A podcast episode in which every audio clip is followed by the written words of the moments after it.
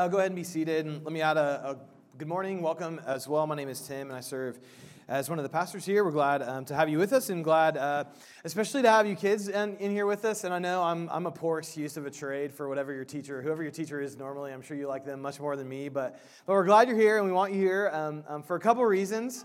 Um, one being that uh, Jesus, in his own life, there was a moment where um, all the adults were saying, "Get the kids out of here. We, you know, we got to talk about serious things." And Jesus actually stopped the adults in that moment and said, "No, if you want to know what it's like to live in my kingdom, you need to look to children. They, they can show you the way of what it's like to live in my kingdom. So we need you here. You're, you're, you help us follow Jesus better. Um, but also, the thing we want, we want most for you, kids, um, in your life is for you to follow Jesus all the way through. And one of the most important things for that to happen is for you to be in here with us as adults, for us to be one church uh, together. So we're glad glad to have you with us. Um, if you didn't grab a Kids Connect, we have them in the back. Uh, grab one. It's a way for you to follow along the sermon. Um, if, if, you're an adult and you don't have a Bible, uh, um, you can turn to uh, you can grab one in the back. We have them there, or you can turn to 2 Kings 2. I'll read from that um, in, in, just uh, just a moment. But that's where we'll be um, this morning as we close our uh, our series on Elijah versus um, Ahab. And so I'm going to do that now. I read 2 Kings chapter 2, verses 1 through 12. Now, when the Lord was about to take Elijah up to heaven by a whirlwind, Elijah and Elisha were on their way from Gilgal. And Elijah said to Elisha, Please stay here, for the Lord has sent me as far as Bethel. But Elisha said, As the Lord lives, and as you yourself live, I will not leave you. So they went down to Bethel. And the sons of the prophets who were in Bethel came out to Elisha and said to him, Do you know that today the Lord will take away your master from over you? And he answered, Yes, I know it. Keep quiet. And Elijah said to him, Elijah, please stay here, for the Lord has sent me to Jericho. But he said, As the Lord lives and as you yourself live, I will not leave you. So they came to Jericho. And the sons of the prophets who were at Jericho drew near to Elisha and said to him, Do you not know that today the Lord will take away your master from over you? And he answered, Yes, I know it. Keep quiet. Then Elijah said to him, Please stay here, for the Lord has sent me to the Jordan. But Elisha said, As the Lord lives, and as you yourself live, I will not leave you. So the two of them went on. Fifty men of the sons of the prophets also went and stood at some distance from them, as they were both standing by the Jordan. Then Elijah took his cloak and rolled it up and struck the water, and the water was parted to the one side and to the other so the two of them could go over on dry grounds. And when they had crossed, Elijah said to Elisha, Ask what I shall do for you before I am taken from you. And Elisha said, Please let there be a double portion of your spirit on me. And Elijah said, You have asked a hard thing. Elijah said, You have asked a hard thing. Yet if you see me as I am being taken from you, it shall be so for you. But if you do not see me, it shall not be so. And as they went on and talked, behold, chariots of fire and horses of fire separated the two of them. And Elijah went up by a whirlwind into heaven. And Elisha saw it and cried, My father, my father, the chariots of Israel and its horsemen. And he saw him no more. This is the word of the Lord. Let's pray. Father God, we, we slow down our speech now to listen to your words. And God, if there's anything that I plan to say that doesn't better reveal you, help me forget it. Because what we need in this moment is, is for you to reveal yourself to us, for you to make yourself known to us. And so we ask that in Jesus' name. Amen. There's a lesson that I've been learning the last few years of my life, or last few months of my life. It's been a hard one um, to learn, but but it's this that I am not the one running my life. I'm not the guide of my life. And I've learned, been learning that for, for several reasons. One of them is that uh, my son, my oldest son, starts kindergarten in the fall, and I feel his independence growing, and I want to control things, I want to slow things down uh, to control um, everything that my kids experience, but I can't. It's not possible. And so, kids, this is why we parents get so weird on you on the first day of school. Why we make you wear like a special outfit, one we picked out for you and we force you to wear it. Why we take like 200 photos of you as you're leaving the house, as you're waiting for the bus, as you walk to school. Why, we just get weird on this day. And this is why, because we want to be in control. We want to slow things down to think we're in charge, but we're not. But there's another more significant reason why I've my own mortality has been something I've been wrestling through, and that is that, that just death has entered into in my life in a way in the last few months I can't, I can't shut out. So later today, I will, I will speak at the funeral of, of Dana Halstead, who attended this church. And when I was with the, the family last week for the graveyard, graveside service, um, after we were done, Dana's wife, Mary Kay, leaned over to me looking at the cemetery and said that Dana had, had buried so many of the people that were in that cemetery. And while that comment might not have meant much to me a couple years ago, for whatever reason last week, the, the thought just occurred to me that someday Misty might lean over and tell a pastor in his young 30s the same thing. And I know that's dark, but that's, that's because we don't like to think about this. And yet I want to say, as, I, as I've dealt with my own mortality, it's actually, it's freed me. Freed me to understand two things that are at the heart of this passage, the end of the story of Elijah's life. Two things. That one, life is a journey with an end. And two, I'm not the guide. So, here today at the end of Elijah's life, it's a weird ending.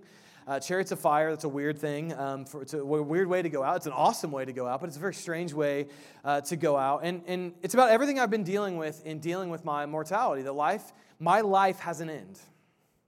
And I don't know when that is, and I am not the guide and the one directing this journey. And if you come to see that about your own life, it will be the most freeing thing to see. And don't you want to feel that? Don't you, want to feel free? So I want to unpack three ideas in this, this story. First, follow your God wherever he leads. Two, number your days. And three, trust your God for your end. So let's jump into the story. First, follow your God wherever he leads. This is an important uh, moment in Elijah's life, and not just because he understands that his own time on earth is coming to an end, but what he's doing in this passage is he's handing off his role as leader of the prophets to his disciple Elisha. And so we get a glimpse in this last moment of what Elijah thinks is important for Elisha to understand before he takes on this role of prophet. So Elijah takes Elisha on a tour of three different places first to Bethel, then to Jericho, and then to the Jordan River. And each time Elijah tells Elisha, You need to stay behind. And each time Elisha tells Elijah, I'm not staying behind, I'm going to follow you. And each time uh, prophets come out to meet Elisha and say to Elisha, You're your, your master, your teacher, is about to die. He's about to leave the earth. And each time Elisha answers in sadness, I know. Be quiet. And so, what's happening here? What Elijah is doing is he's recreating the path of salvation for Elisha. This journey they go on from, uh, from Bethel to Jericho to the Jordan River, it's the same journey that you find a whole nation called Israel taking in a book of the Bible called Exodus. There, God was rescuing his people from an oppressor named Egypt who was keeping Israel as, as slaves. And so when God when God frees Israel out of slavery from Egypt, he takes them on this journey and they go to Bethel, and then to Jericho, and then finally they cross the Jordan River. And that journey took 40 years. But it only should have taken a few days. That the path of salvation from Jericho to, or from Bethel to Jericho to the Jordan River was a wandering time in the wilderness for 40 years. And that time became central to the identity of God's people for what it meant to be saved, for what it meant to taste God's salvation. And it was central for Elijah. And before Elijah could move on and take his ride out in his flaming chariot, um, he wanted Elisha to walk this experience. And what this experience, I think Elijah is trying to get Elisha to see, is this is that if God is the guide to your life, salvation for you will come through wilderness, through wandering. And this is something that distinguishes the gospel the Hebrew scriptures from religion. That religion looks at salvation like this that if God is, is your God, if you let God guide you and you follow him correctly, he will keep you out of the wilderness. And oftentimes Christians explicitly teach this, which is completely contrary to the gospel. That our assumption often that we teach is that if you follow God correctly, He will keep you out of the wilderness. He won't let you wander. He'll keep your life the way that you want it. And the reality is, we want to say the opposite of what Elijah is doing to Elisha here. That we want to say that when God is your guide, there will be no wilderness. No. If you want this God of the Bible, and He's to save you, you will have to go through the wilderness. It was true for Israel, right? This is the journey they, they took. And it was true for Elijah. A few weeks back, we, we read of Elijah hiding in a cave, wanting to die. It was true for Jesus. After his baptism, and God the Father spoke over Jesus, My son, this is my son in whom I'm well pleased. Then we're told that the Spirit of God led Jesus into the wilderness to starve and to be tested for 40 days. And now Elijah has recreated this path for Elisha to remind him. And it's worth for us reminding ourselves in this moment to pause and to remind ourselves that if we are Christians and if God is guiding our life, it will not keep us from the wilderness. And so you follow your guide wherever he leads. Even if he wanders you around the, wilderness for 40 years, follow him. He knows the way to salvation. And so, what does this mean practically? How do we live this out? Well, a couple thoughts. Um, one is that you should look to those who are older. The, the, at the center of this passage is Elijah, who's older, more mature. He's seen it, he's been around the block, he understands the ways of God, he's not naive. And age doesn't always mean wisdom. Sometimes older people just had a, a chance to make more bad decisions and become um, less wise. But for the most part, age, age adds, adds a wisdom to to life. And so who are you following around that, that has gone before you, that understands the way of the ways of God, who can speak the ways of God to you? That look to those who are older. This is one of the reasons why we do um, women's studies, is we're hopeful that uh, there will be cross-generational ministry that happens there, older women gathering with women who are younger. And, and yet the reality is we have room to grow here as a church because especially as a church planter, one thing I feel is, is, is in our culture, we have demands for age-specific ministry. And that's one of the first questions I often get from people who are Christians who are visiting is, how can I gather with more people my, my age? And yet you read the scriptures and you find this cross-generational relationships are so important. Do you have those? Are you looking to those who are older? That's one thing. The other thing I would say is, is give your guide the burden. That my primary hope, my primary goal or, or thing that you take away, that you just feel in your bones leaving this place this morning, is that you will become convinced that you are not the most important thing to your life. God is. God is more important to your life than you are.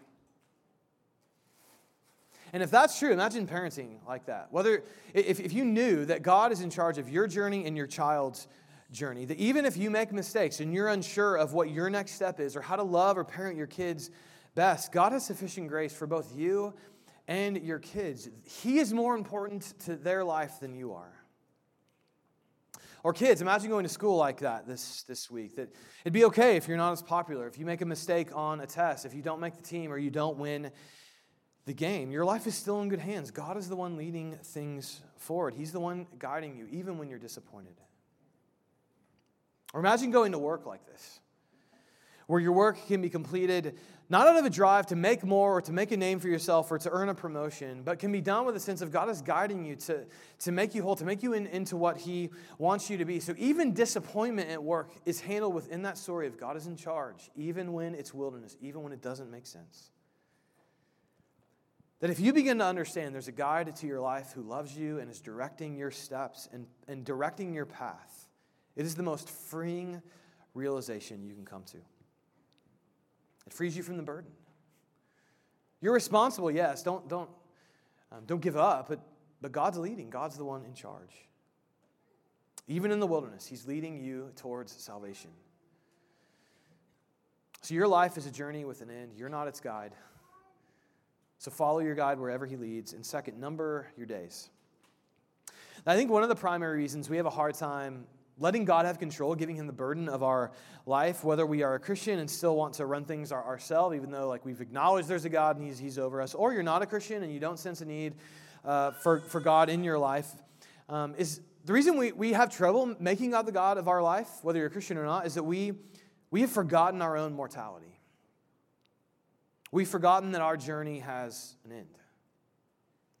And that's not true for all of us. Some of you in your profession, you work closely with death. Others of you, maybe death invaded early in your life or invaded recently in your life. And, and so you're experiencing death differently now. But the reality is, in our broader culture, we experience death completely different than most of humans through most of history. The, for example, life expectancy in the, eight, in 18, year 1800 was 33. In, in uh, 2000, it was 80. Just in 200 years, that is an enormous change. 200 years ago, 25% of children died in, in infancy. But the reality is, if this was 200 years ago, most of us would have died already. And imagine what it would have been like to have lived in that culture. How many funerals of children you would have attended? How many funerals of widows in their 20s or early 30s you would have attended? You, you would have experienced death completely different. And, and you wouldn't have just known with your head, like I think we do, that our journey has an end. You would have known with your heart. You would have felt it. I'm mortal. I will stop breathing. This will come to an end. And so, here in this passage, Elijah has numbered his days. I mean, almost to a weird extent. He, he knows the end of his earthly journey is near. And, and yes, it's a weird ending, right? We can own that. And I don't know why this is what happens. Um, I mean, this is probably the best way to leave the earth in a flaming chariot. Um, this is far better than any special effect on any Avengers movie. I mean, this is a pretty good way to go out. But what this moment does is reveal Elijah's awareness of his own mortality. My time is over. I'm crossing the river. Elisha, this is yours. I'm done. And if you're to number your days, a couple thoughts about that, how to work that out. And first, um, embrace, embrace your mortality. That really recently, I, I, played golf with a friend of mine and one of his closest friends. Uh, and the reason my, my friend wanted to, to play with this other guy, he's in his 70s, not a Christian, and it was about nine months ago, they were talking about, um, about death and did he believe in God and what would salvation look like? What, what about Jesus? What do you think about Jesus? And, and they had a really honest conversation, but the further they pushed, eventually the man just looked at my friend and, with tears in his eyes said, um, said to him, I, I can't deal with this right now. I cannot think about this right now. And the conversation ended. But the reality is, he's, he's in his 70s, which means he's lived twice as long as most human beings through history. And yet, he can't deal with the thought that he's mortal. His breath will stop. And I hear this, this distance or this inability to deal with death from both Christians and non Christians alike an inability to deal with our mortality, to ask hard questions, to understand the limits of our existence. And I think one of the reasons we're afraid to do that is because when we think about our mortality, we, what we're doing is we're embracing our own weakness, our own lack of control, right? There's someone else who's guiding our lives, not us. And yet there's a paradox to embracing your mortality. It doesn't make you weaker. Now, listen to this short thought from Ephraim Radner in his book, A Time to Keep.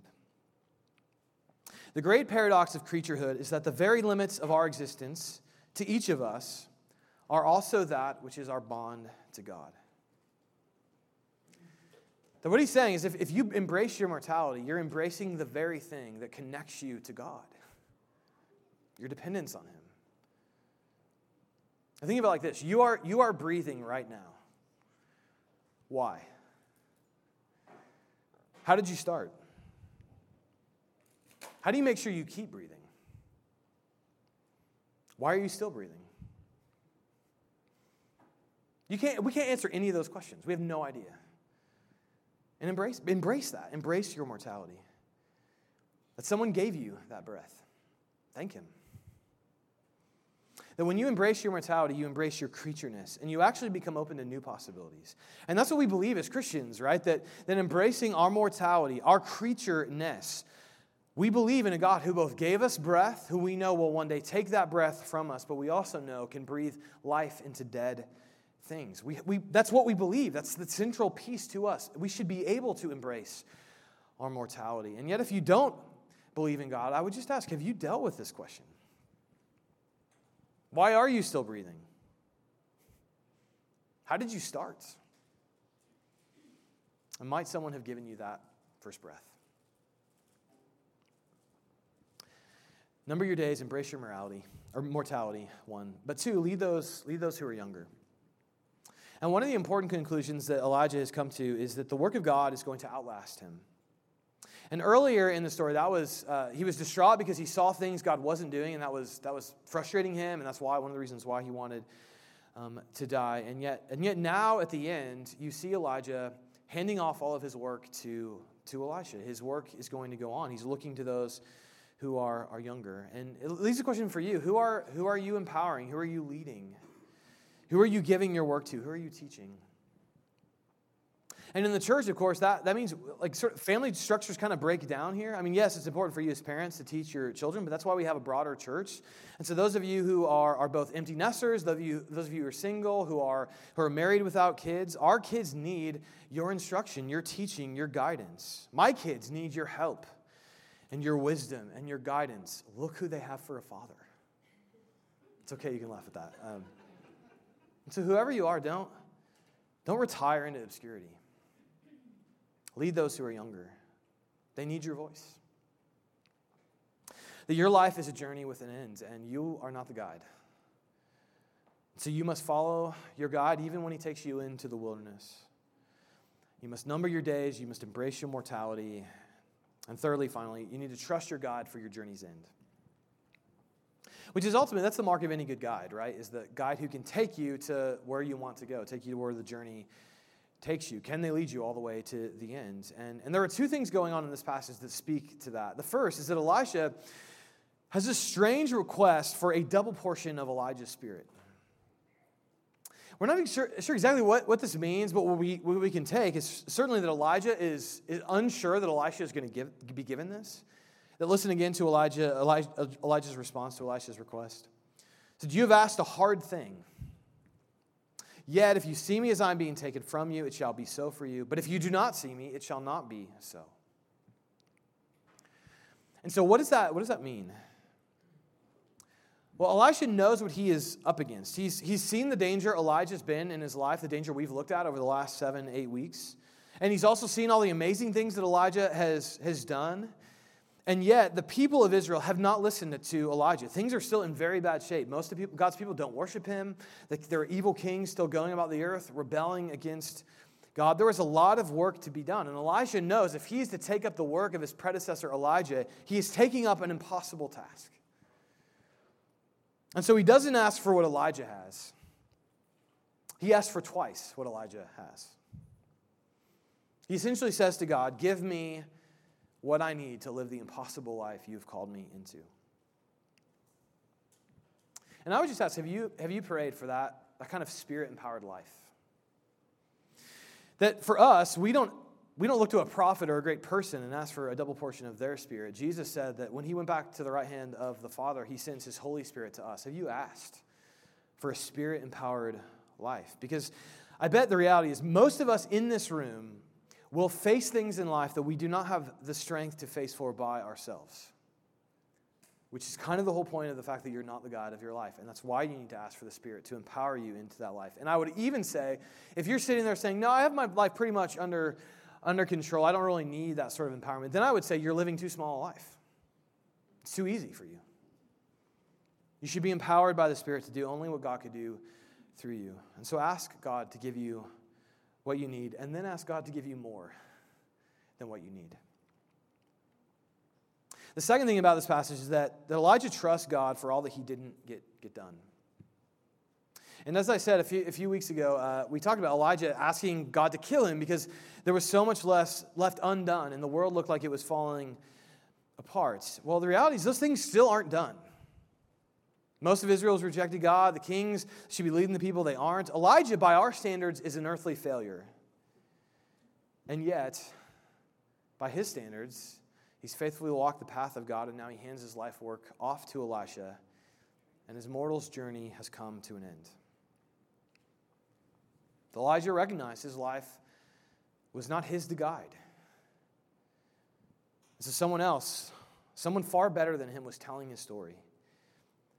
And his part to play was over. And when, even when his part to play didn't be, wasn't what he wanted it to be, he still lived it in faithfulness because he trusted and was freed up to live underneath the God who was telling his story.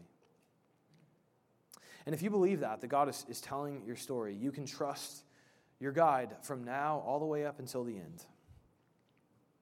No matter how your earthly story may look, you may look like you may look like you're going to die and everything you worked for, nothing happens like Elijah. But let me tell you the reality is you have no idea how God is actually using you right now. You think you do, the reality is you have no clue. If you knew the sovereign plan of God, um, then the sovereign plan of God would be a major letdown because none of us should be able to understand what God is doing in us and through our world. We don't know what He's doing. And that leaves the question okay, well, then how can we have confidence that his plan will work a good ending, especially when I don't see a good ending right now? And the reason you and I can know that God will lead us to a good ending is because his son got a bad ending. His son, at the end of his life, Jesus, was surrounded by his enemies. He was cursed, he was spit on, he was publicly shamed. It was, the, it was literally the worst way possible a human being has ever died publicly naked in a, in, a, in a place, shamed, emotionally, physically scarring. That's how Jesus died. And yet, three days later, resurrection. And all of that, the Bible says, was for you and for me. That Jesus was given a hopeless ending on a cross, so that whatever you and I face in life, we can know that God turns crosses into resurrection. God turns wilderness into salvation and he would not send his only son to suffer for you, only to abandon you. So trust him all the way to the end. Now, later today, as I said earlier, we will honor the life of Dana Halstead, brother in Christ, the congregant of this campus who died a week and a half ago. And many of you may not know him. Um, you may have seen him walking around. He, has all, he had Alzheimer's toward the end of his life. But I want you to know we would not exist as a church, um, both maybe maybe Olathe or Shawnee, without Dana Halstead. The Dana was a pastor. He helped plant five churches here in the Kansas City area. In the early 90s, he planted a church that started meeting at a school in Lenexa and then eventually bought property in Olathe, and he built a building there, Heritage Bible Church. When I say he built the church um, or built the building, I mean like literally. He, he built the building almost by himself drew up the architect plans, figured it out, built that building with his hands. And, and as he neared retirement, he wondered who he should hand the leadership of what he had built off to. So he reached out to another church and asked if that church would be interested in having the church he built, to have the fruit of his labor. And he gave it away, and we at Christ Community said yes, and that became our Olathe campus.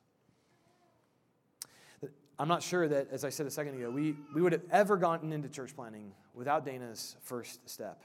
And now, 10 years later, after his first step, uh, our Olathe campus has grown so large we, we're expanding there. Seven years after that moment, the Olathe campus planted us, Shawnee Mission Campus, and Dana and Mary Kay came, back, came with us. They gave up the building they had built and went back to meet in a school in Lenexa. And we, the over thousand people that gather to worship in those two places each Sunday, gather because of a man who, full of the Holy Spirit, faithfully followed his guide wherever he led. And I can almost promise you, Dana had no idea what, this, what would happen. And sadly, because of Alzheimer's, I don't know that he ever, until the moment of his death, understood all that had happened from his faithful first step.